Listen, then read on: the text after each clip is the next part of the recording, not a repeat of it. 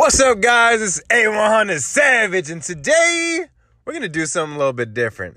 I was just gonna talk about the 6 9 thing, but I was like, you know what? Fuck it. I'm gonna extend this episode to talk about a few things.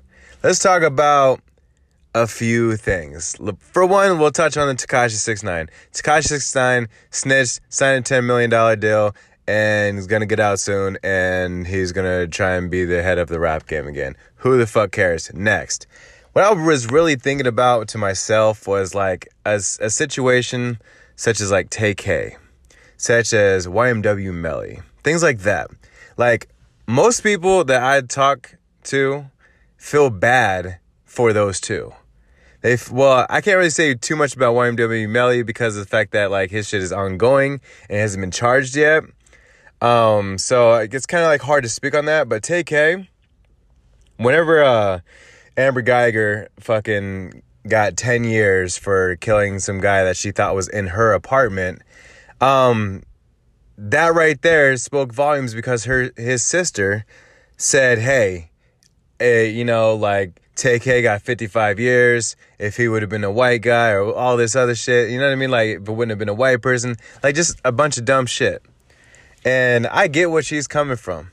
Now, if you were to switch the role around on Tay-K and put someone else murdered Tay-K, everybody literally, literally would be upset and would be like, we can't wait to get this person.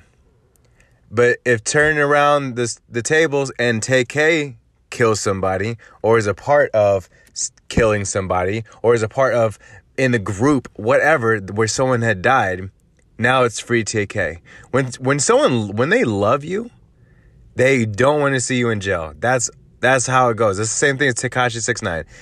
They don't want to see you in jail because they love you. And it's unfortunate that Tay-K got 55 years because he didn't roll on anybody. He didn't say, hey, is this person over here? He kept it solid, and solid got him 55 years. And that pretty much would have been the, the Tekashi 6 9 story as well and he said, "Fuck it, I'm gonna go ahead and point the finger and say fuck it and go go do the rap thing again." Same thing with YNW Melly. Like if he is charged with murder and two second degree murders, first degree murders, sorry about that, two first degree murders. If he is charged for that, he will get the death penalty. If he gets a lesser sentence than that, he'll spend life in prison. If he gets off for it, then he was not guilty. That right there literally shows you what is going on in his case. So imagine if his homies would have killed YNW Melly. YNW Melly still came out with Murder on My Mind and, and songs that you love. And then his homies, you you really don't even know their fucking names. Like I know their names because I looked it up, but most people don't know their names. Murdered YNW Melly instead they would not be like, free these people, free them, free them. They would be like, fuck that. These motherfuckers did it. They deserve to be in. Is, is anyone saying free these other people who murdered Tentacion? No one is. Zero.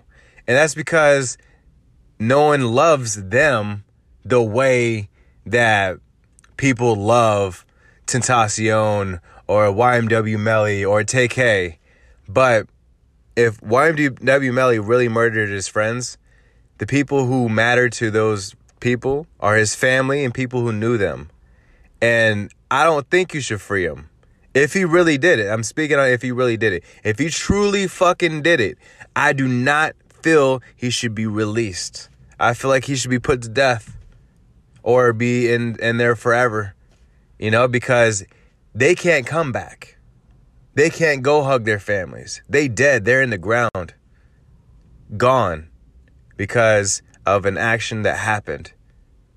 That's how it goes. Same thing with Tay-K. Tay-K got 55 years because of a situation that he was a part of. He wasn't all mixed up with the wrong crowd. Uh, he was young and susceptible to the people around him. He wanted to impress them. He wanted to do whatever it took to be be who he was. And unfortunately, the only reason why we are even knowing who Tay-K is or even fucking like, oh my God, Tay-K was because his song went viral because it was true. Doing the dash. Fuck that. I'm not doing a case. He's dodged the case. He's doing the dash, right? He ran. White people say immediately, if you run, you look more guilty to them. So ultimately, when they caught up with him, he was almost 100% guilty already. So it didn't really matter what kind of part he played. He wasn't going to cooperate and he ran. That makes you 100% fucking guilty. All they got to do is piece together the, the rest and you're guilty. You're gone. And that's what happened to Tay-K. That's why I don't feel sorry for him. Now, if he would have decided not to run and take what was coming to him, he probably would have got a lesser sentence. I'm not saying he would get super less sentence, but I don't think he would have got 10 years, but he would have definitely not got 55. I don't think so. And let's run that back. They're saying this race issue, blah, blah. She was a cop, an ex cop. Cops are trained to point and shoot.